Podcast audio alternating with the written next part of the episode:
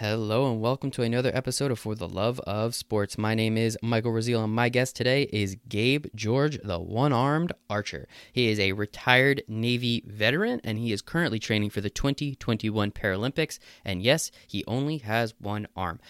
Gabe was incredible. He was so inspiring, so much fun to talk to. Hearing his story, I really do hope someone out there can learn something from it because I think that there's a lot to learn. So if you just take one thing away from this conversation, it is an absolute victory in my book. So I don't need to talk anymore. I'll let Gabe do that from here on out. So please enjoy this episode with Gabe George.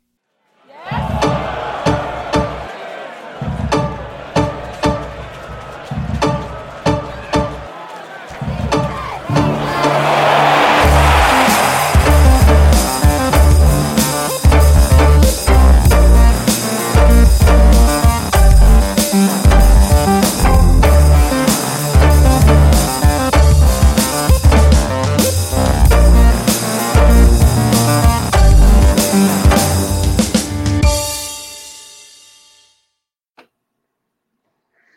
All right. Today on For the Love of Sports, I have Gabe George, the one armed archer, retired Navy veteran, training for the 2021 Paralympic Games in obviously archery. Gabe, how you doing today, man? I'm doing wonderful. How are you doing, Mike?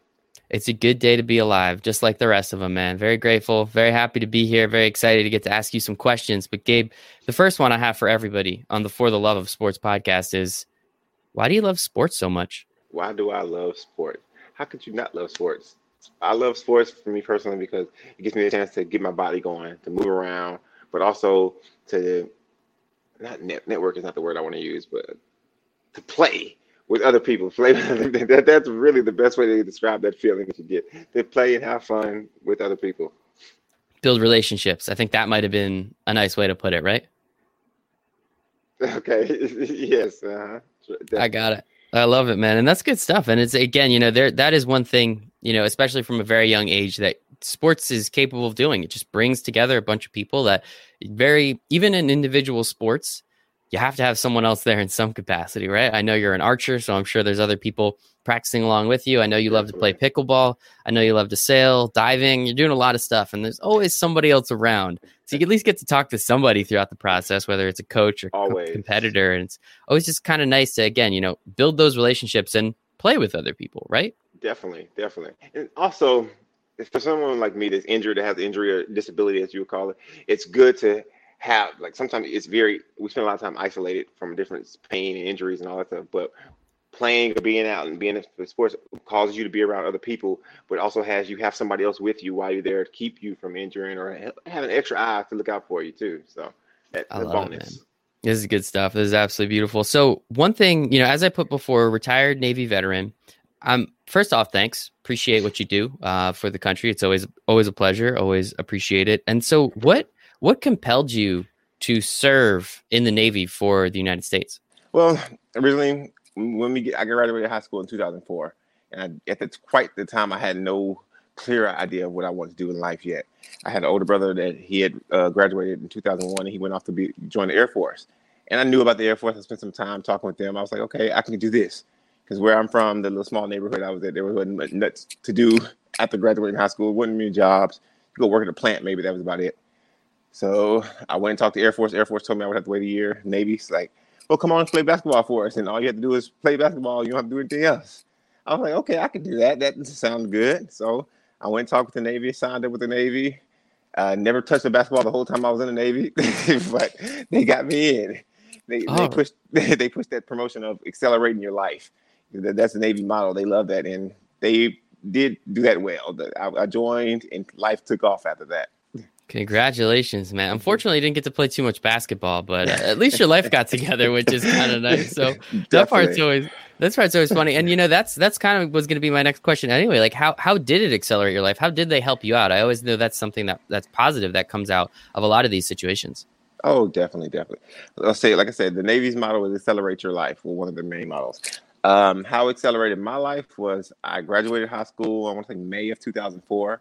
By July of 2004, I was on a plane headed to boot camp in Chicago, and by October, uh, by October, I was graduating boot camp, and they already sent me. They sent me to Jacksonville, Florida, which was my first time, I believe, first time ever going to Florida. And as soon as I got to Florida, I got to my ship and I saw this big monstrosity of a vessel here. I'm like, oh. and I kind of find they tell me, yeah, we're deploying in three weeks. and I was like, oh, okay, what does that mean? They say, yeah, we're, we're taking off. We're going to be gone for over six months. Uh, yeah, we're going towards the uh, Mediterranean. So as soon as I got to the boat, three weeks later, we were setting out to sea on a, a six month deployment called a Med Cruise. I was in Europe first, and my first three weeks on the ship, Croatia, Greece, Italy, Spain. I went all about halfway around the world. All my first year in the Navy. So yeah, that was a great experience. It took me places. They showed me a lot, then taught me a lot of from one extreme of life to another, from the different challenges that you face from growing up to now. I'm on this boat or ship, should we say, with it's only 505 feet long, with about mm, maybe two, three hundred other people, and this is your life now. And you, the way you live, how we live together, how we survive together. Yeah, it was a very dramatic acceleration. Yeah, I was gonna say. I mean, it's probably great. You know, there's there's the, the two sides to it, as you said. There's the opportunity to go around the world and see all these incredible cultures, which most people don't get that opportunity. Whether you're wherever you're from in the United States or wherever you're from around the world, Italy, Greece, Spain, and Croatia in, in the same month, man. That's, Russia, yeah, there you go. Like that Mhm. that is absolutely incredible. And getting all those opportunities to you know meet those people and immerse yourself in these cultures, and then also the flip side of hey, you're going to be living with two or three hundred other people on this. I mean, it's 500 feet long, but that means everybody gets like That's a just- foot and a half, length. right? You're right, right. That's just the length, and then you get the width is a lot smaller than that, and you're just crammed in tight spaces, and yeah, a lot of head injuries because being six seven and you're running through a steel ship, trying to Ugh, yeah, a lot of changes in that, but you learn quick. It makes Yes. you learn quick. I'm sure it does. And again, it, you know, you learn a you learn how to duck. I think that part's pretty important, right? oh right? yeah, but also naturally, naturally. how you also you know live with other people and learn how to deal with a lot of that i know you know the first six months i lived with my girlfriend was the most difficult after that we figured it out so you know it's just one of those things where as you said it accelerates all of your learning processes in that shape hmm That was one of the most dramatic I say because you come boot camp is an experience in itself where you get people coming from all across the country and you from all different types of upbringings and backgrounds and you cram them into the space to spend a couple of months to eight weeks together and they come from all with all kind of sicknesses and illnesses and we all come to the petri dish and we all get everything at once we all got to come over it at once and yeah it doesn't sound exciting it's not in most times but yeah it, you live and you learn from it and it, it makes you stronger exactly exactly and we appreciate you for doing that and No i problem. appreciate you for doing that because i know personally i would not be able to so thank you gabe no you on a lot of different levels man so um so while you were in the navy is when you suffered your motorcycle crash correct That's correct. Mhm. okay I, so I you know just came back from my second deployment. okay So by this time, so I wasn't on the ship anymore. I had gone to corps school and I'd been in about maybe three years, three going on four. Just coming back from my second deployment, which I was in Cuba this time, Guantanamo Bay. Uh, another fun stories and all that stuff in there.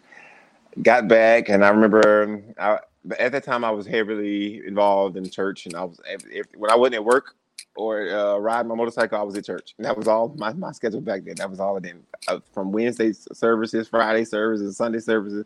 I, so it was April 1st, 2008. I remember I had just left work. I went home and changed my jacket, and I was going on my way to hit the Bible study. I met a friend of mine's mom to drop her off some CDs, and that's all I remember from that day. they said what I was told to me later was I went to Bible study that night, and afterward I was supposed to be meeting a friend of mine at the movies that was down the street from the church.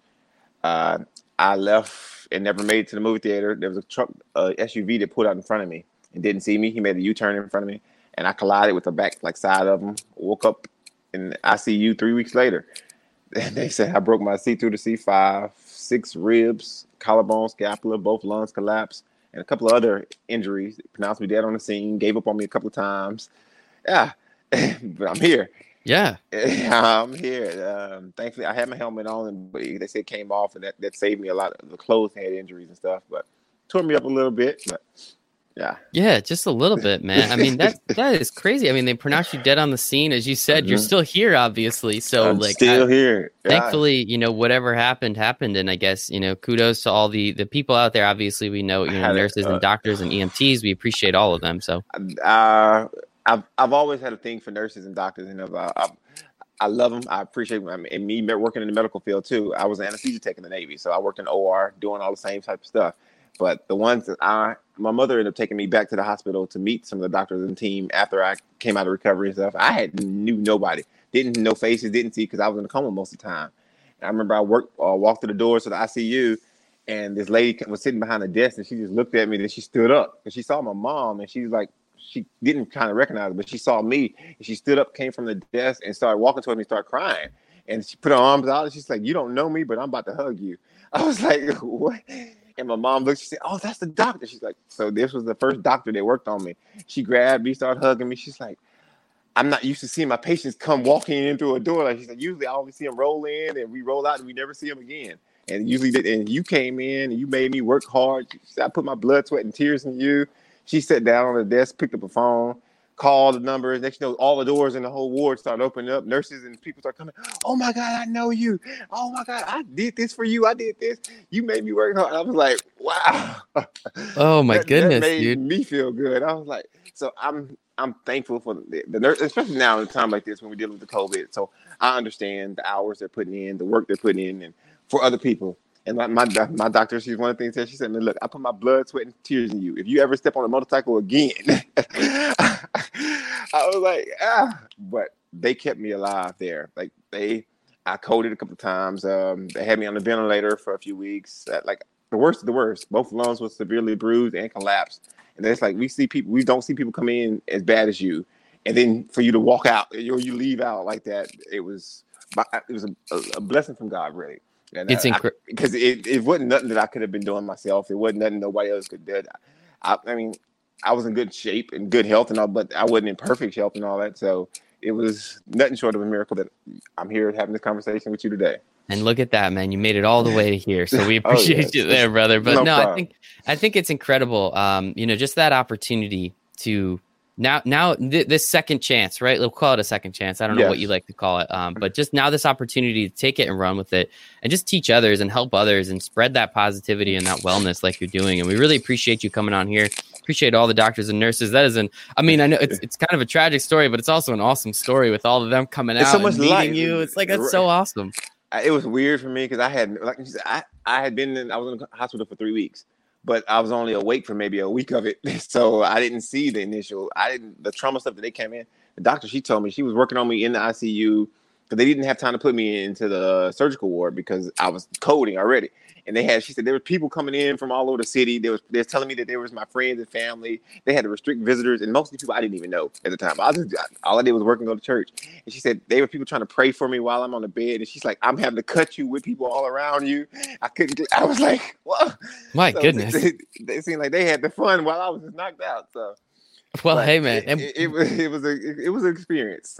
to say the least. I mean, what is that like though? I mean, not too many people go through something like that. Just just from the fact that you kind of lose, just just straight up lose. I know it's. I, I'm not. I'm. I am a hundred no, percent not good. making the the comparison to right now. But I mean, I feel like I wake up every day, and all of a sudden, it's like halfway through May. Obviously, I'm I'm awake and coherent. But like, Right. what is what was it like? Just kind of waking up, snapping your fingers, and realizing you never made it to the movies. You're in the hospital, and two and a half weeks are gone. Okay, so I'm gonna get that part right there. When they the moment I t- they told me that I so when I wake up, I'm in the hospital. I knew I couldn't I couldn't talk because I was trached because I, they had uh they had me trached where I could uh, 'cause I had me on a ventilator. I couldn't move my right arm um because I, I didn't know what was wrong with that and I couldn't see real because I wore contacts at the time, and so and then they, one thing I found out like because they was they the first thing they told me that I had been in a coma for three three weeks. That set me off. I, when they told me that, I was like, "What?" I started getting all antsy in the bed. They had to give me some meds to calm me down because I was like, I had an appointment to do. I was I was doing modeling, and I was, I was like, I, I was supposed to be here. I was supposed to be there. I was like, wait, three weeks? I, I'm not someone to sit around for 3 Mhm. weeks and do nothing. So when they told me that much time, I was like, wait a minute, I'm supposed to be getting out the military soon. They're gonna put me out. Who's gonna pay for this? All these kind of thoughts were going through my head. And it, that time in the hospital gave me a lot of time of clarity, understanding of too. What other people who, how you know, some people say they have bad experiences and they see the light and stuff like that, and they are, well, one thing I kept having these reoccurring dreams and stuff, and I was stuck in this dream and I couldn't get out, and I like it was happened all the time. Come to find out, once it things start clearing up, well, they found out. Okay, one day my eyes were swelling. They found out I had contacts, and that was what it was. So they took the contacts out. So I, when I woke up, I couldn't see anything. My my vision was so blurry. So when they came up to me and said, um, Okay, okay. The, the contacts, they took my eye contacts out. The three weeks, something that I was going to. Um, the three that they told me that I had been in there three weeks, and then I'm like, okay, what am I going to do? How do I get out, out of this situation? Mm-hmm. I couldn't talk. I couldn't tell anything. So now I'm having to they they're making made my mom brought a little paper where she wrote letters on it, all A B the whole alphabet. So I'm t- touching and pointing to letters to try to take words out for them to describe things. I'm trying to explain to them. So when I'm stuck in, I'm having that recurring dream. That's what it was.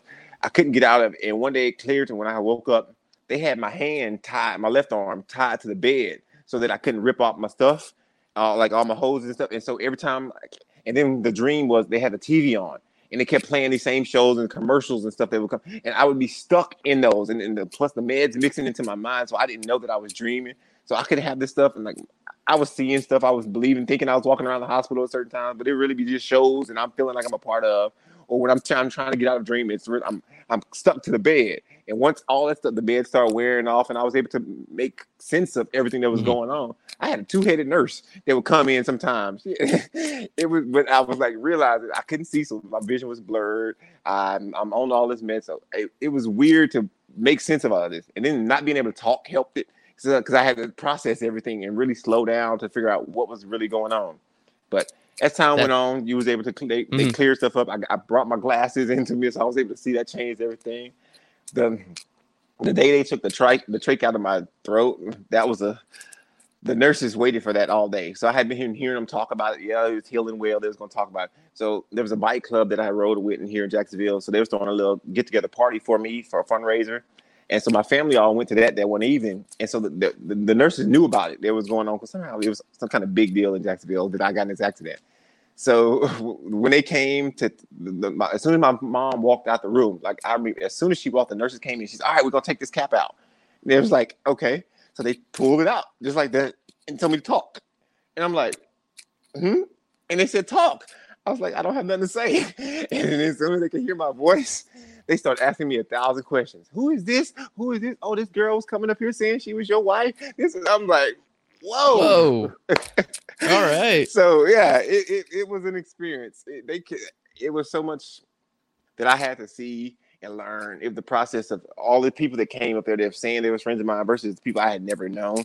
The process of you having the family that was never around, the people thinking I'm going to die, so they're gonna come around and think, thinking I'm getting checks, and th- I had to go through all that and process all that. Didn't come out, and the Navy's like, "Well, all right, you're back, you're awake, come back to work." and I'm like, okay. so I remember the first, I, I, went to work for one day, and then some of my CEOs and they they, they knew me very well. They're like, "What are you doing here?" They was like, "Well, they told me I had to come in." It's like, I'm my arm is paralyzed. I'm on I don't know how many uh, narcotics. Mm-hmm. They, I'm by myself. I didn't. I'm I wasn't married at the time. I, I was so I'm solo. I'm so I'm going through all this by myself, and it you learn a whole lot very mm-hmm. fast. That helped the Navy.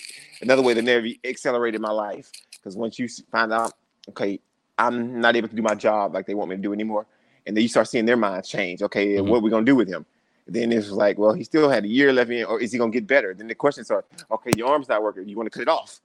And, and I'm like, wait, it, this just happened. I, can I try to get it better first? Can I go mm-hmm. to this? And it was like, you use it or you lose it. You know what's going on. So that is, I mean, yeah. that's a story, man. I mean, what that's insane. And you know, as you said, you brought up some of the, um, I don't know, is crazy an okay word to use? Some of the crazy people yes. that were walking around just saying like, "Oh no, I'm married to him. Oh no, we've been friends forever." But I'm sure there was a lot of love and positivity that came from that as well. All of these people reaching out that you'd never known that are reaching out, as you said, standing by your bed, praying for you, doing something that you love. The the, the bikers are putting mm-hmm. that together. What was it like to feel all of that energy and it get all of that to you? Intense it, it was so intense. And like you say, it was so much love and appreciation. One of the things that affected me the most. So the, I worked at a hospital. NAS Jax was the hospital I worked at. I worked at anesthesia ward. And during that time, so at part of my job, I would go and check the OR rooms and make sure all the anesthesias had everything. I go to the labor and delivery floor and make sure that all they had everything for they needed for their C sections and stuff like that. And so I'm I'm used to walking around the hospital just mind my business and stuff. But out of everything, I when I got home to my room, I was renting a room at the time. When I got back, there was a my wall and the stuff was covered with cards, and I had a big banner from the like the, the hospital. Okay, I had nurses, people that just walked by the hospital. The thing that got me the most was the the what was their job? The maintenance crew. The maintenance crew at the hospital. All of them came together and made a huge banner for me, saying how much they miss seeing me walk around the hospital. Just miss me walking and saying hi to them and talking. They miss my that tore me up the most. I was like, and people giving me stuff like, but for to see the the people that no, I didn't think I was making no major impact on them. Eh, but they just like just they miss my energy being around the house. I got get from people that I've never known that I was speaking to, and they came to me, and that versus all the people that I know that I see all the time, and the ones that would, did, didn't show up, or the ones that would come, I knew they wasn't really there. For me to see the, how I had that effect on those that the, that smallest effect made a big that made me want to show get better more. That made me keep coming up. That that pushed me a lot. I, am I'm, I'm pretty sure it pulled me a lot because it made me keep showing up. Because if I know mm-hmm. if I'm having that effect, if just my smile and not even me doing nothing for you, me just I'm just if that's what's doing it, I'm like okay, I can do this. I can get up. I can smile for you. I, can, I know I, I'm hurting a lot, but I can still put on a smile. I can and that. Yeah, I, I'm just realizing how much that affected me now as I'm saying it because I don't talk about it a lot, but yeah. That's awesome, man. And thank you for talking about this. I mean, I'm sure, you know, you've talked about it a lot, but it's still probably not the easiest thing that you've ever done in your life. So, you know, really do appreciate you hanging out and telling a little bit about your story. One thing I always love to do is just spread some positivity, spread some good awareness. Love Obviously, it. with what's going on now, it's not the, you know, it's it's not the easiest thing to come by. Uh, so I'm very grateful that you're coming on and sharing your story because you know, it can be very bad. Like you can mm-hmm. be in a coma for three weeks, but you also can come out of it potentially training for the for for going to an Olympic exactly. Games in another year, exactly. man. So I'm mm-hmm. excited to get to that part as well. So oh, yeah. after um after the crash, after, as you said, you know, the Navy said, "Hey, you're awake and walking around. Let's go back to work." So mm-hmm. what was that aspect of it like? And you even alluded to it before. You know, hey, do you want to cut your arm off? Like, mm-hmm. what? How did how did all of that come about? And how did the Navy I guess, handle this situation. As you said, they taught you how to learn and everything. And hey, you can go as deep or as shallow into that topic as you'd like. But obviously, eventually, you were discharged, you were um, or let go. I don't know exactly the, yeah, the correct terminology yeah. there, but yeah, tell me a little bit about that aspect of it. So, with that, like the Navy, they they're it, it's a military. It's it's a job for one, but it's still it's there's so many points of view of how people look at it. It's like I understand when you're in the military, your job, you know, you're a sailor. When Navy, we call it sailors and, or soldiers. We're sailor first. You know, missions first. That's one of your first most important thing. When I got into this accident, I lost the use of my right arm. Right arm was my dominant arm. That's one my main arm I did for everything. And so the process in my head was like, okay, what now? My one of my first thoughts was I can't salute anymore because I'm like, how? Or that was the big that egged on me for weeks. I'm like, this is I'm, I'm, in the military. I'm supposed to salute. How am I? You know that changes a lot. I wasn't thinking about how I'm going to do my job. I was like, I, I, can still stick needles. I can still do IVs. I can do that one handed. I've, I've done some crazy stuff. But yeah, and so then I remember processing that in, in, the hospital. I was and I had I had going through the process where I was having dreams where um, they was putting me out now because then while I'm like I don't have insurance and they just rolled me in the hallway and I'd wake up in panic and like that's the girl like what's going on what's going on? It's like calm down, just relax. It's okay. But I went back to after I finally finished rehab. I finished rehab in a week. Learned how to walk all over again and all that stuff. So wow. Yeah, I was pushing it. The nurses was a little scared. It was like, well, we don't know what you're doing, but just keep doing it. I was like, I got to get up. I couldn't sit still. I, was tired of being in the bed. You told me I was in the bed for three weeks. So I mean, what am I going to do? Um, but so Navy, I started trying to go back to work. First, they had me come back and just do paperwork for a couple of days and sit in the office. And like, they didn't like the way I looked because I'm still in a whole lot of pain. And because the nerve pain, it was you during this time, they're still trying to figure out it's so fresh. Okay, is mm-hmm. it going to get better? Is, is, there a chance of this? So they sent me around to different doctors. Uh, one of the surgeons told me you know, there was a 10% chance that it could get better. He would have to do some surgery and cut me up a lot and do all this, but he wasn't real confident. And then the Navy people that were saying it was like, well, no, that's not going to work. Let's, if I had a therapist, she's like, okay, she kept doing the test of seeing if I had any sensation in the arm and trying all that. And she's like, nope. And her first thing was like, okay, well, how about you amputate it? And my first question with her was like, you amputate yours, I'll amputate mine. Because I'm like, in yeah. my mind, I was always going to heal. God's going to heal this. There's going to be something. and back then, it was this whole process of like, okay, no, I'll get better. I can do this. Just let me figure it out. That, that was it. I mean, well, you came this far, right? Like, why not just keep I'm going like, at this right, point? Yeah, I'm, I'm, alive now. Yeah. At that time, while I'm having these talks with them, my biggest thing is I'm alive. I, I had people come at me telling me, "Oh, you need to sue people. You need to do this. You need to do." I'm like, I'm alive. I'm in a whole lot of pain, but I'm alive, and I'm just in. And then, not to mention, at the time, my ex girlfriend was pregnant with my daughter. So my daughter was in her stomach. So then I'm, mm-hmm. I'm, I have all the. It was never a dull moment. Me sitting down like, oh, everything's fine, peaceful. I had so much stuff to be thinking about constantly. Like, how am I going to do this? How am I going to take care of this? So, um, after they realized for a couple of months that, yeah, he's not going to. It's not getting better fast enough. There's not going to be much we can do. They decided to talk about send me to the med board process for medically retiring me, and that process was a okay. Don't come back to work. We'll call you. And so I was okay. like, okay. A month went by, two months went by. Then I'm like, well, my time to be getting out of the Navy shit is coming around here. My, and so I started looking at, I didn't see they wouldn't do, they already told me they wouldn't do anything else for me medically. So I'm started searching for sur- surgeons and doctors myself. I'm look, I found a guy in Houston. He was a brachial plexus specialist. That that's his specialized in those type of injuries. What um, what kind of what it say that again? So the injury that I suffered from that would paralyze my right arm was called a right brachial plexus injury. The brachial plexus is a bundle of nerve endings underneath your arm that, that controls all the movements and everything like okay. that. So pretty much, I had an avulsion where I ripped the spinal, the nerves out the spinal cord, Ooh. and that's what paralyzed the arm. Mm-hmm. And then you couldn't plug it back in, so since the spinal cord. So, and that's what also helps trigger all the pain and all that stuff there. So when they told me there was nothing else that they weren't going to do, I started searching for doctors myself. I found the one, and he was like, "Yeah, come on in, I can get you right." And I was like, "Okay." So I, I, I went back to the Navy. I was like, "Hey, I got this doctor. He says he can get me right." the latest shit. They told me it's like, well, no, we've already sent you to a couple of hours. They said, you know, it's not worth it. So we're just gonna head, go ahead work you for the med board to let you out. So I moved to Atlanta. I was I was uh, helping out a pastor at a different church at the time. I was still going along that process. Okay, while I wait for the doctors to deal with what they're gonna do, it. I'm gonna just go to God route, let God handle me and heal me, and I'm just gonna do whatever I need to do until He decides. And I, I I think the Navy. It was uh, three months later when the Navy finally cut me loose. they they they, they medically retired me, but then now there was like a gap before before they decided who's gonna pay me. Was the Navy gonna pay me or the VA? So I went like three months without a check while I moved in Atlanta, and I'm like I'm in a new place by myself, and I'm like, uh oh. But then finally, I got a call. I, I submitted my medical records to that doctor in Houston, and he had called me back himself. He's like, look, if you you should have been seen by me a long time ago, about three months ago. But look, if you, I need to see you ASAP if you want to do something. Because he said, if I could have saw you within three months of your accident, I could have had you back to normal. And of course, I'm like, what? so, but I ended up going to Houston. I met the doctor online. I meet, I met him a week later, shook his hand. I think about a week later, we was, he's cutting me open, going for the first stage of surgery. We tried that. Unfortunately, there wasn't much recovery from that. There wasn't mm-hmm. much, and so I went and tried. The, the next step was like, if I can't get use of it, what about the pain? So he's like, he told he knew of a, a surgeon in North Carolina that specializes in uh, spinal cord surgery, and that he said there's a ten percent chance that it'll work. It might come back, and he do it. So I put off about two years saying no, I wasn't gonna deal with it because that's a neck. I didn't want to get wrist paralyzed anymore. Mm-hmm. And I just went to living, just trying to okay, focus on okay, I'm going to church and deal with everything I gotta do here. Give all my money to the church, give all my tithes, give everything. Like God's gonna I make sure I live right, and then try as my all this time my daughter's growing up.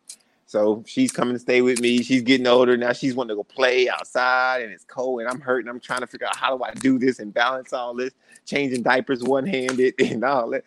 And now we lead to the part where it's like, okay, something's got to give because none of this is working right. None of this is happening and I meet another doctor. I go ahead and I have the surgery in North Carolina because I, I, waited about a year or two because I didn't want to risk it. But then it was like when my daughter, I had my daughter with me. She kept coming over. She wanted to go outside and play and begging, "Dad, Dad, can we take it?" And I'm like, "It's hurting too bad. I can't do it." So now it pushed me to the point where I have to do something. I go do the surgery. Surgery didn't go to. I mean, it didn't help it. It made things worse. I atrophied more. And now this time, it's like, okay, no more surgery. We're done with all this. This is like, I, it forced me to, it put me in a, a mixed place. It was, I have to carry this weight by myself for however long I'm gonna do, but at the same time, it hurts so much, so I'm not really doing nothing. So I went to the. That's when I, I, I guess my couch period started. Like I was trying to live, but at the same time, I'm in so much pain daily, mm-hmm. so I, am not getting out the house much. I'm not doing much. I, I, I, lasted like that for about four or five years of trying different things, trying good things, trying to be, but as much as I could. I'm there mm-hmm. for my daughter. I'm moving around. I'm trying to support people. I'm trying to be active in church and doing all this. I did all that until everything broke me completely, which led me to about five years ago when I moved back to Jacksonville, Florida, to be closer to my daughter because she was like she's growing up now, and I'm like I can't keep running away trying to find ways mm-hmm. to fix me, and it's not doing any better. Now we're looking at like ten, eight to ten years past post accident and you reckon things are clicking like okay this is not going to get better this is Mhm. what are we really going to do so that's what i came back here moved out here and slowly but surely i, I started getting involved in adaptive sports. I know that i rambled i feel like i rambled a long time to get You're there perfect. I love the story, man. Keep going. okay yeah. It was so it was so much pain and just relationships. I've gone through all that you know just the people that come and go this is a lot of losing a lot of stuff trying to get better trying to fake like i'm kind of okay. Because then for, for, through, through that whole 12 years a lot of times a lot of things I, I volunteered on neighborhood associations. I was helping out doing all kind of volunteer work. Most of the time people didn't even know something was wrong with my arm because i Mhm. was always covered up and I, but i was working i worked myself so hard because that'd be the only way i could sleep sometimes too because i'd be in so much pain. I work Mhm. myself until i'm tired. That way i can get a little rest. And people were like how are you doing all this? How are you? I'm just i'm just doing. That's all i knew to do was just keep going. Well fast forward now i'm back i moved back to jacksonville. One day they had these uh, adaptive sports clinics out here with a group called Brooks, and they like they did cycling was the first thing I think I, I started Mhm. got back onto, and I was like, well, I, my balance was real bad and messed up, so I didn't really want to ride a regular bike. But They introduced me to this thing called a trike, so I sat down on it, and I remember the first day me and my daughter went out there, I cried as soon as I'm I sat down on the bike and started rolling. It was like I could feel the wind. and It mm-hmm. felt like I was back on my motorcycle. I was gonna say your motorcycle. Yep. I started driving fast. I was pedaling fast, busting curves, trying to just fit my daughter. Like, wait, but that started the fire. I would say to me, mm-hmm. because once I did that, I started going out with this group weekly cycling. Then the VA came approached me about a program that they had a summer called a summer sports clinic that they put on every year. Um, they had a winter winter sports clinic and a summer sports clinic. The winter one I always denied. I was like, it's cold. Me and the cold hurts. I can't do that because I, I Wait, know- you're in Jacksonville, right? right. Yes. Cold? Get out of here, man. No, well, they want the summer sports. The winter sports clinic is in Colorado, Okay, all right, all right. I'll give you that. I'll, I'll give you that. I'll give you that. Okay, okay. and technically Jacksonville gets colder than most of the rest of Florida because of this thing hyperbaric temperature and changes. I hate it out here because it hurts so bad. I'm usually cringing a lot out here. Uh huh.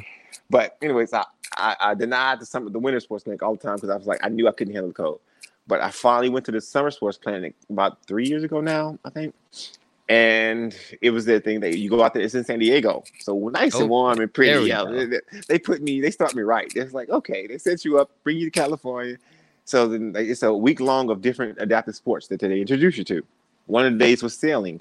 They take you on. They have a crew come out called Warrior Sailing, and they take you. And it's where they this the first one is like a freebie where they take you out on the boat, let you know what it's like to sail, what it be on, and show you a little bit what the sails are called and all that. That's to see if you're gonna get you hooked or not. And I like that. It felt great to me just cruising around. I was like, all right, but I need more. Like, that that it was cool. They said, well, if you want to, we have a camp that we put on every month. Excuse me, every year.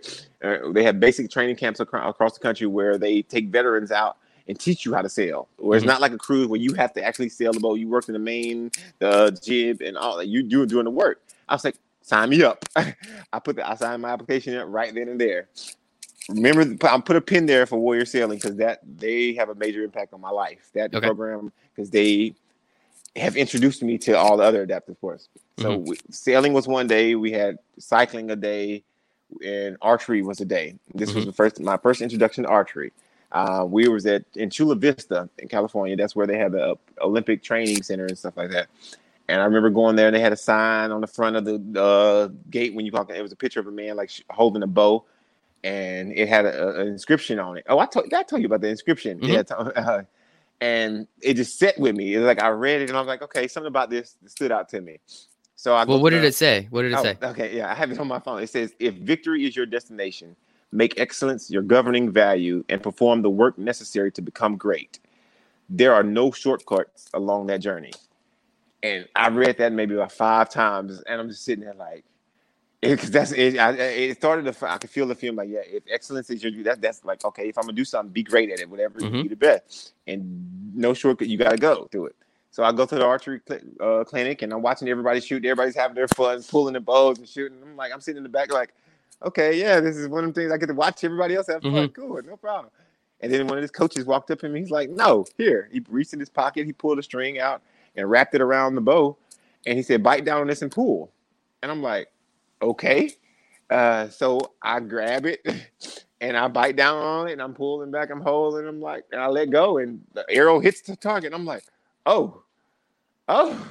Okay, I'm like, this, this we got something here. so yeah. I'm like, wait. So I did it. I mean, I grabbed it. I was like, can I do it again? He said, yeah. And I pulled it. I was like, oh, I can do this. Like I can actually, and I'm watching how they show the beginners bowls, and they show mm-hmm. you have some other Paralympic archers there. I'm like, oh, I can do this, do this. And then it's like, then it's sometimes, oh yeah, we compete, do turn. They start, and it just starts pouring gas onto the fire. I'm like, oh. So I was like, what do I need to do? I was like, I'm on my phone. I'm I'm looking up. Wait, I'm looking at all the bowls that they had. I'm trying to. I'm like, look at the price of this stuff. Oh, like, oh God, this is real. So, but as soon as I got home, I went. I finished the clinic. I went. Mm-hmm. Uh, did we had a couple? We did surfing one day. Didn't know that I was like. surfing is amazing. I'll tell you that. I can probably only do it once a year because it's so brutal on my body because mm-hmm. I don't like to stop. But yeah, and um, a couple of sports. So I went home, went straight to the archery shop and said, "I need a bow." And the guy was looking at me like, okay. I what said, are you gonna do with the bow? I said, I saw I saw somebody do this. I could do this. Just let me just set me up. And he said, I bought. I left five hundred dollars later. I think I, I, left with. I maxed out. I spent a credit card on that because this was back. And I was like, okay, whatever. I risk it. I need something to do. Mm-hmm. I need something to get me out of the house, get me, start me going. And so I did that. And next, you know, I start, I, I went and joined the archery club uh, around here, mm-hmm. and one of the places they have adaptive sports out here called Brooks Rehab that I do stuff with. They had uh, free clinics on Mondays, and I go there once, and they're they tell me they're telling me about this guy. That's like, yeah, we have another guy that shoots with us sometime, and he's a gold medalist, Paralympic gold medal. I'm like, okay, and at this time, I really don't know nothing about all this. I'm just, I just want to shoot something. I just want to shoot. I want to do something. And the guy comes rolling in in his wheelchair, and very quiet, soft spoken guy. He says, "Hi, how you doing? I'm Andre." I'm like, "Hi." I'm not shaking his hand, but didn't think nothing of it. Didn't know. Didn't whatever. And then next you know, I'm, I'm, he goes get his bow out. He starts shooting. I'm watching these people shooting. I'm like, oh, okay. and they're like, they're shooting, and then mm-hmm. I hit. They're hitting just like, bah, bah, bah. I'm like, all right. So then I start. He he sees me. I, I talk to him like, yeah, I just got started. We start talking. He starts shooting me, shooting him. He's like, well, I'll help you out a little bit if you want to. You know, if you really get interested in, we'll see what we can do. So I think I shot with him for about a week. He's like, okay, then if you really get interested in it, you gotta get a real bow. Because I was like, well, I just spent five hundred. Wait, five hundred dollars doesn't get you a real bow? My goodness. Yeah, maybe a bowstring. Uh-huh.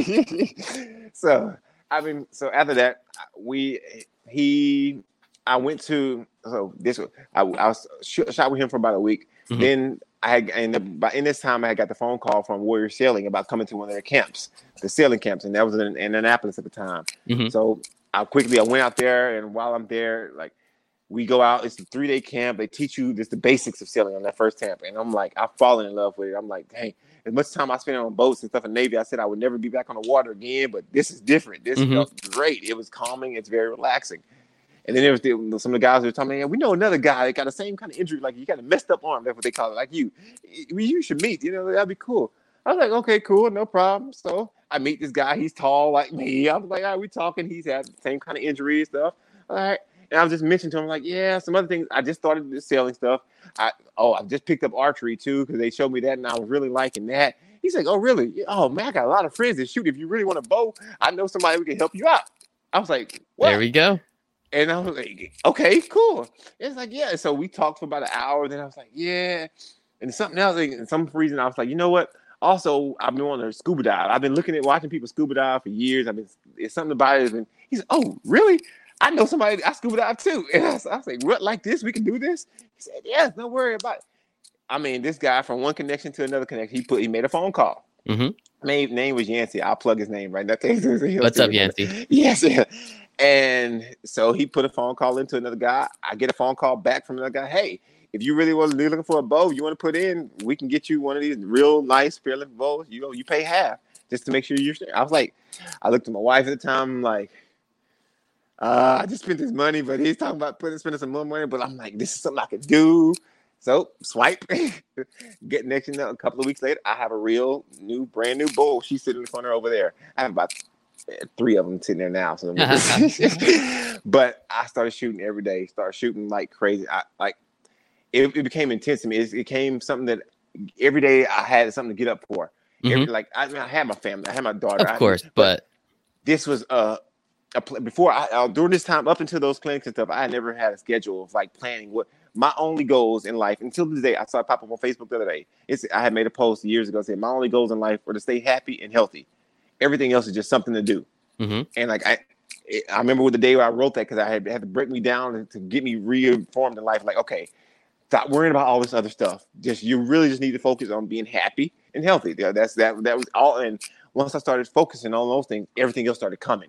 Mm-hmm. Just everything else. So I'm like, okay, I got that.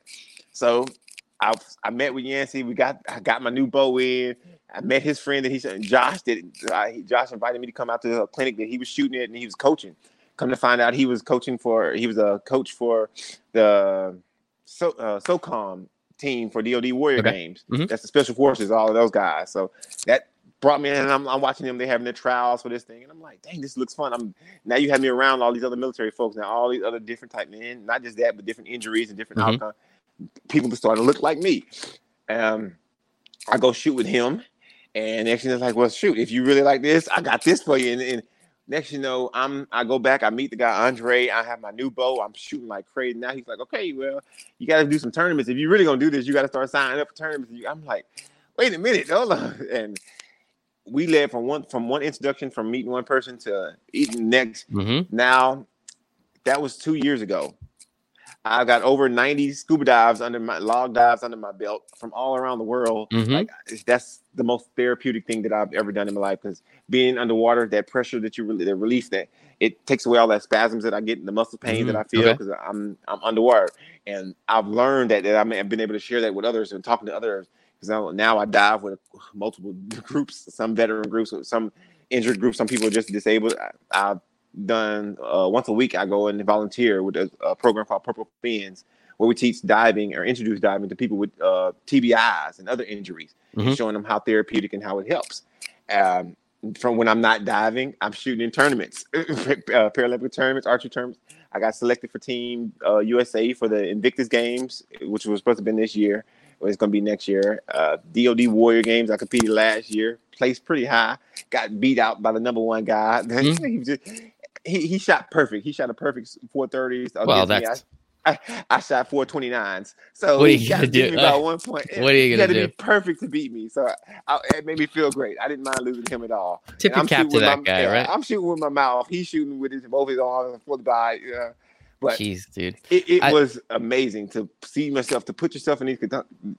I went and shot Vegas. The Vegas competition. That was one of my first major archery competitions. The Vegas shoot, Mhm. and that's a huge money shoot. That's what, like all. If you're big in archery, that's where it's one of the one you go to because grand prize is like fifty thousand dollars, something like that.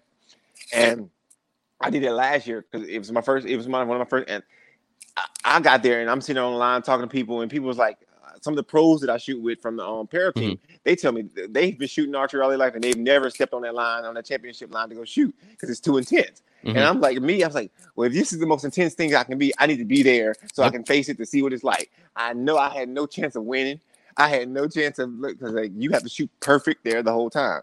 But if I can face that, and that's how I, I, I started doing everything. I was like, if I can be here, I can be anywhere.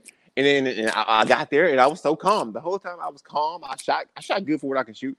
Like with my beginners just first started Mhm, shooting and stuff. But now it's it set me like, okay, if I'm doing this, anything that I have a challenge against, anything if I, if I can go just face the whole toughest opponent I can, and now I, I'll, it'll set my comfort levels for everything I'll do in life. It makes me breathe better. Breathing, sorry. Uh, scuba diving. People ask me about that. Like a lot with meditation. I said I was Uh-huh. part of about that. You have to breathe. It makes you focus on your breathing. It Mm-hmm. makes you slow down on your breathing because you breathe slow, you last longer. The dive lasts longer. You breathing fast, you're gonna be out of water. And like, all these things start lining up. I start seeing them how they have an impact on my life to help me do everything I do. Like with my daughter now, I slow down and I breathe more because I'm Mhm. I'm focused more because archery makes you focus and slow everything down. It makes you put your mind past the pain that I'm always constantly feeling. You because none of this stuff changes. Like I've done all the, the surgeries, I've seen all the doctors, but I'm still ha- I had my arm amputated three weeks ago, I think, well February 25th, and I hadn't stopped yet. So it's like I still had the pain's still there, but you still have to keep stuff going because Mhm. life is still here. I still got to keep moving. My daughter's watching every move I make. My dog is watching every move I make. They're they're dependent on me. So I'm like, how can you stop? Like people ask me, like, "Well, you ever thought about quitting?" It's like, I, that's not really in my vocabulary. Mhm. 'Cause I don't know how. Because I don't get it. Like, what what is stopping? What what does that mean? Like, 'cause for me to stop something, I have to stop everything. Because it's all interconnected. It's like, and it's like that's no, that's not gonna happen. I love it, man. That was amazing. Thank you so much for all of that. Um, that was that was fantastic. I know I ramble, but yeah, I Buddy, appreciate it. The people are here to listen to you and your story. They're not here to listen to me talk. So you're you're perfect, man. Don't worry. I tell everybody all the time. I say I'm not a motivational speaker. I'm a motivational doer because I can yep. show you a whole lot better with all the stuff that I'm doing versus I can sit and talk about it. Yeah.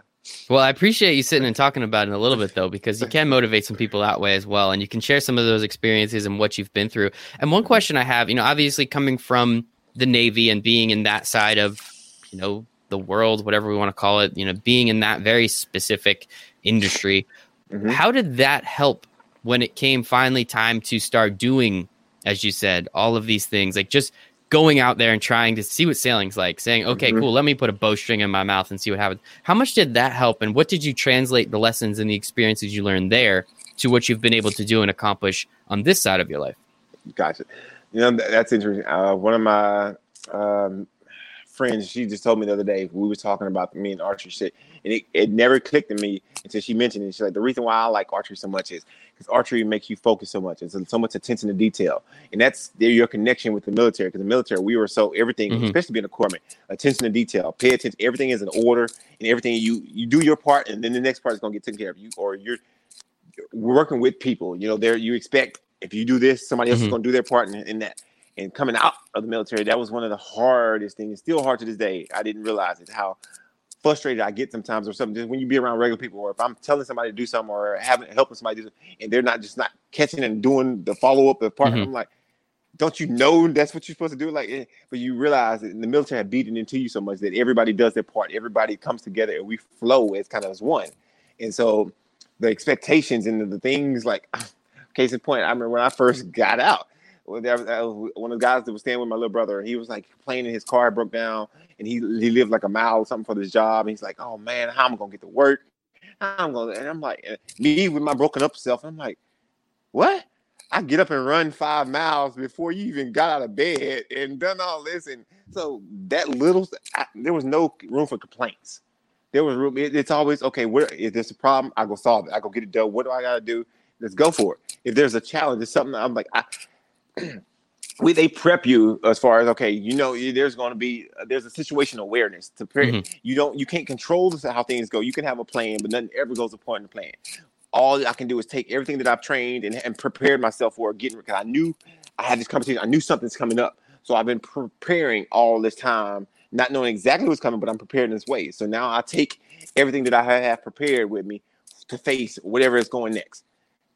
I do that with everything I do in life mm-hmm. now. Because I tell my daughter, I don't know. You don't always know what's going to happen when you get there, but I know how to prepare. I know how to be ready. I know how to avoid certain things when it's not time. You know, it's like protection. Sometimes you, it, it's not about knowing how to defend yourself all the time. It's not knowing about how oh I can be the baddest fighter and be the best fighter. Sometimes you need to know how to see, see something before it happens and how you can avoid it completely. And that's how you're gonna keep everybody safe.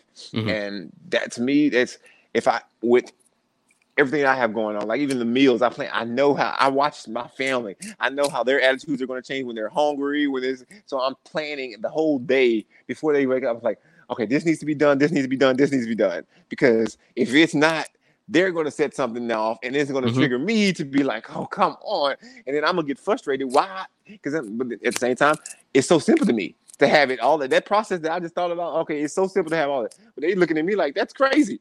That's it. And I'm like, and to this day, I put so much stuff on my plate. Like my neighbors, my neighbors love to come outside and watch me. just why? Because they never know what I'm doing. Mm-hmm. And I'm like, and they won't ask me what I'm doing. They'll ask me after because I was setting up a um a, a, container yesterday for me to pull my targets around what, mm-hmm. and I just walked outside and started putting the wheels on and just doing it.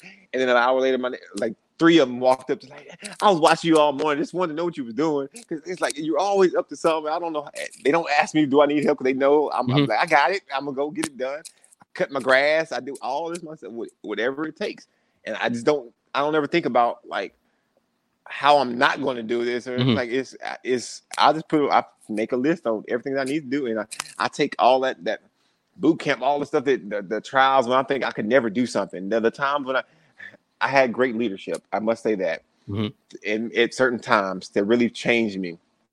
There was a story from boot camp where I know where um, I was like number two in my division, where in charge of everybody. And when it came to battle stations, excuse me, it's one of our final challenges of boot camp stuff like that, and so it's allowed. How can I say this without giving information away? it's, it's a lot of like obstacle courses type, type okay. stuff that we got to go through mm-hmm. for the last night and you have to do it at a certain speed. You have to do it with bringing everybody through. They make it so chaotic, like they're trying to emulate stuff going crazy. And I had one of my chiefs at the time. She was hard. She I, she, I don't consider her hard, but everybody else says she was hard. But I, I like her way of being tough. I guess mm-hmm, you would say. Mm-hmm. Um, I was she was like they give us rules and guidelines. Make sure we stay with the person that's leading the pack and so make sure you don't leave everybody behind and stuff like that. The guy that's over us. So there was a time when we was all running in formation and trying to keep up with this guy that's leading everything. And so I'm the tallest, but I'm right on side of him. I'm in front of the. I'm running. I'm making sure we don't get left behind because they say if you if he leaves us, we got to start all over. So I'm running. Next, to you know, I, am hearing my chief screaming, "George, what are you doing? What about the rest of your group?" And I'm so I finally turn around. I'm seeing half my division is getting left, and I'm like, "What do I do? Do I let him leave, or do I go back and get everybody?" And I'm like, what? So I go back, I get everybody, we, we're coming together, we do all this stuff, and they're yelling at us the whole time. Oh, you're gonna, you're gonna fail, you're gonna do this, you're moving too slow, get everybody. And I'm just doing it, trying not mm-hmm. to panic, but just getting everybody mm-hmm. where we need to be.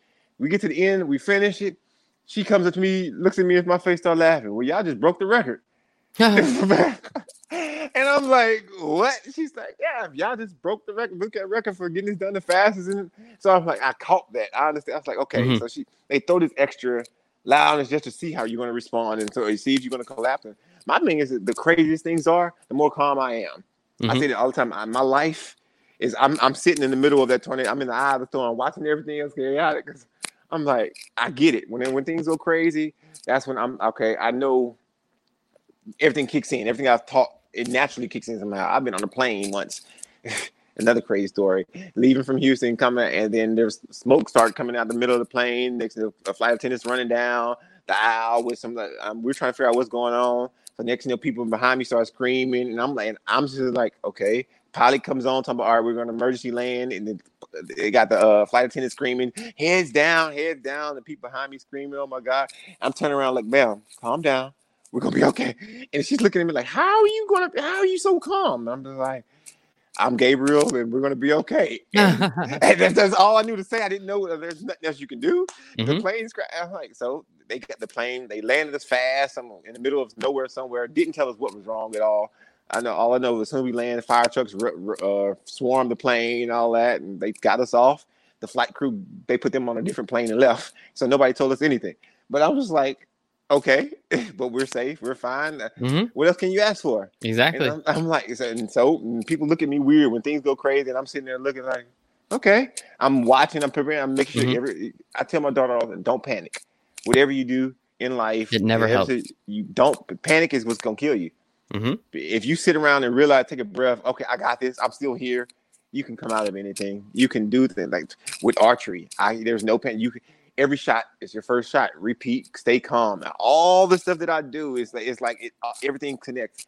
Mm-hmm. Everything that I've done in life prepared me for everything that I'm doing in life. Absolutely. for my next step. Yeah. And I love that, man. And and calmness is it's it's incredible if you can have it. I mean, I'm probably mm-hmm. not quite on your level if I was on a plane that was potentially going down. I don't know. I feel like I'd be calmer than most, but I also don't think I'd be as calm as you. If, if you've seen um, so much crazy, the crazy amount exactly. of stuff, the situations, it's like once you, that's part of that. Once you've been in so much certain things, certain things mm-hmm. don't. But it's when you've been in some of the worst situations, and you've seen, or you could come, or not even just been in. If you come out of mm-hmm. some exactly. of the worst sections, yep. your perspective on life, your point of view should change. Absolutely. If you're still acting weird and stuff like, like if you can survive, like some, uh, I can't even and, talk about some of the stuff that I've gone through, and I'm like, yeah, well, yeah. But I and think not you know, that I don't mind talking about it, but it's just like, yeah, legalities. But yeah. uh, so yeah, we'll, we'll we'll drop that one. We'll leave that. I'm not trying to get sued. I don't make that much money for this podcast yet. But one thing I do will say, you know, you, you even brought it up though. You try and put yourself in those situations too, as you said. You know, I want to go out to mm-hmm. Vegas. I want to feel what that's like, and that's just gonna that is going to afford you down the road, and which I, I do want to talk a little bit about now, you mm-hmm. know, potentially going to the Paralympic Games. I mean, 1st uh-huh. off, I wanted to say congratulations that in like two years that you're already at least starting to think about this opportunity and this process with mm-hmm. now now you know the unfortunate nature of the games being postponed a year because of the pandemic covid everything it actually affords you that extra year of training which could potentially get you into the game. So there are positives right. and negatives, of course. Definitely. I mean, how how excited are you, and what is it like to have that idea? I mean, you said you you you represented the United States in the Invictus Games, the DoD Games, mm-hmm. and you represented us in the Navy, and now you're representing us as an athlete as well. So thank you for both of those. How cool is that, and the opportunity to think like in the next year, year and change, you might be standing in Tokyo with that that shirt on, that Ralph Lauren polo, and those Nikes on, representing us in the uh, the Paralympic Games. I'm processing it now because you said it. it I'm sorry if I if I put too much on your plate, man. It's, it's, it's, I got chills thinking about it. Like, I, part of me, I try not to think about that. Oh, because originally, no, no, it's not a bad thing. Because originally, my goal was uh, Paris 2024. When I came in, I was like, okay, I'm so new to this, I have no well, chance. So when when at what point did this become a goal? Like at what point were you like, actually, I think I can go to the Olympics? That came. It would have been sometime last year after mm-hmm. me shooting and being around the guys and hanging around. I've gone to a couple of camps and just seeing how the because I started off like with my bow. My first red, it was a great bow, but my draw length was way too long. we didn't. I didn't know anything about archery, so we didn't know the schematics of what I needed. So we just got mm-hmm. a bow. And so, and me being six seven, it's like, okay, you're gonna need the longest draw length. So mm-hmm. I, I, shot it from a 30 to 33 inch draw length. And that, if you anything about that, you could never be consistent when it's just too long. And so now we realize two years later that my draw length really is a 28 inch, which is a dramatic difference. Whoa, yeah, yeah. And I remember for the first time when we shortened it, and I'm shooting at 50 meters, and I see the first three arrows go right to the same spot. I'm like, oh, Okay. so then my next three go right there. So my first time shooting like a 58 or above, like out of 60 points, I'm like, oh, okay. And so then I, st- I did it again. And then once I get to about round six, I called my coach. I was like, my, my chest is beating, my heart is racing. I'm like, okay, how do I relax? I said, I've, I've been shooting. I ain't shot an eight yet. I've been, I'm like, how do I calm down and get my check because I, I know I'm supposed to be just relax, breathe, go through the same thing. And he's like, all right, cool, just look, just take your time and refocus. They talk about him like that. That way, when he won, my coach won. My mentor, my friend, I can't call him my coach. He said coaches get paid. I don't pay him, so he's been helping me out of kindness of his heart. What a guy! Dude, what's his name? Andre Shelby. Andre, Andre appreciate you. Appreciate you, Andre. was one of the. I don't know where he's ranked right now, but he was ranked number one in the world for a couple of years, and now he hadn't shot a couple of tournaments, so they, they dropped. But he's still whooping the ass. Excuse me, but so, but it's and he talks about all the time because everybody, everybody I've ever met that talks about him saying, yeah, when he shot like something about him, he's so calm. He just you can't tell him when he shot that gold medal, he was just sitting there like it wasn't nothing. But when I asked him about, it, he's like, oh no, I was shivering on the inside. I'm like, but his facial expression, it was you could not tell it was phasing him. And so I'm like, okay. He's like, whatever you do, it just reset yourself. Every shot has to be the first shot every shot is you don't want to get caught up in okay, this is shot 10, shot 11, because that's when you're thinking you're almost done and you're going to mess up on that it. You have to refocus your mind, think about something completely different just to take you out of that zone and then come back to it. Because I, I, know it, it's, I've seen people too get to that shoot great archers, some of those real great art, and they get to that podium and get right there and be like, yeah, I'm on this last shot and bow and shoot a seven. Or something go way off just because you let stuff get to you. Mm-hmm. So I spent the hours that I spend behind practicing. That's what that's what I'm thinking is helping me the most. Spending that that dedicated time on more, just getting used to that, working on my form, working on the hand, trying to put myself in that position. That, that's why the thing I missed the most about this year was not competing. To, mm-hmm. to get that chance to shoot with somebody else and shoot that that anxiety that to, that pressure on me. So, but I'm, i do as much as I can. I, I, put the hours in. As soon as I get off the call now, I got to go put the hours in to get it right back and and just that dedication to it. I I have I have the dreams. I have that feeling. I know it, will be there for me when I'm getting there. And my goal is I tell myself I'm just gonna be very calm when I'm doing. it. I'm just gonna act like it's another day when I'm right there on that last turn and just shoot my shot. And that, that's I, you said it like it comes to me, and I, I get those chills. I, I visualize. I'm a very Mm-hmm. Another thing I do before I before I bought my house or before I bought any apartment, I always go to it, the place, and I walk through it a couple of times, and I visualize myself. That, like if I if I get to a tournament early enough, if I can be at a day there, I go to the podiums and walk around the podiums. I want to see myself. I want to visualize that. Whole, it, it, all starts here. Everything we do, I can't win unless it's I win here first. And that thing, once I get that right, I can all everything else comes out. The body is what do you call it? Muscle memory So what, once I get my mind memorizing, I know that winning feeling, it's gonna come. That's It- incredible, It's gonna man. flow. Mhm. I love it. I think your your story is obviously amazing. You know what you've been able to do and how you've been able to do it, overcoming a lot of different stuff along the way. But just the opportunity now to again, you know, potentially represent us in, in multiple fashions. This newest fashion being in the Paralympic Games in 2021, Oh, yes. which you know we're all obviously crossing our fingers for you. And uh, Ah, you know, we, you. we we spoke about it. You know, being able to overcome everything through focus and discipline, and needing to understand what you what you what you get to do because you get to do all these things, right? Because Yes. let's remember, you were pronounced dead on the scene after Yep. that car accident. So everything Yep. you've done ever since is you get to do it. And I try and live my life that way as well. I get to do all these things because Mhm. that's a much more enjoyable way. If you have to do something, eh, don't want to do it, you have to do Right. it. You get to do it. So much more enjoyable. It changes. It's, positive. Exactly. So Mhm. with that, I know one thing that you do a little bit too is you help other people come into the sport and you help others understand, you know, how you were able to use sport and use, you know, all of, you know, as you talked about before, sailing and, you know, we didn't even get Mhm. to talk about pickleball, but that's a whole nother podcast, I think. You see Uh, it right, right, there. There's my. Oh, yeah, there it is. that's- Very nice. Pickleball. I played close to me. Hours of pickleball. I, I love that sport. It is so much fun. But how do you help other people? Uh, whether it's with disabilities, as you put, or or you know potential other other injuries that happen, how do you help them through sport to start to overcome those things, kind of like you did uh, for yourself? Well, sport, as you can see, like when I mentioned earlier in the beginning, as far as sport to me is you get a chance to play. Mhm. If- and if you think of like uh, we as adults, we don't play. Yep. Everything is work, work, work. And, and, and I didn't think about it until I said earlier. When but when we play, when we talk about we're gonna play, we're, we're doing something we're gonna enjoy. We have fun, and you're working out. You're using your Mhm. body, and you're gonna you're gonna work yourself out without even knowing it. So if I can tell you that can, can we come out and let's get us to play? If you watch me play anything that I do, I'm having like these old folks that I play pickleball with at the church. They talk about me because they say they love to see me. Oh no! they, they don't think anybody has more fun than me. I'm screaming. I'm going for every ball. I'm loud. If I if, if win or lose, if I lose, I might be a little louder because I'm like ah. but winning, I'm even loud. It's I'm having fun. I'm using everything that I have, and I'm going out there because then there's some uh, people that I'm going to be playing against.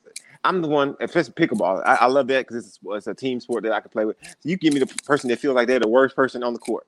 They feel like they, they have no, I'm not special. I have many people I play with like that.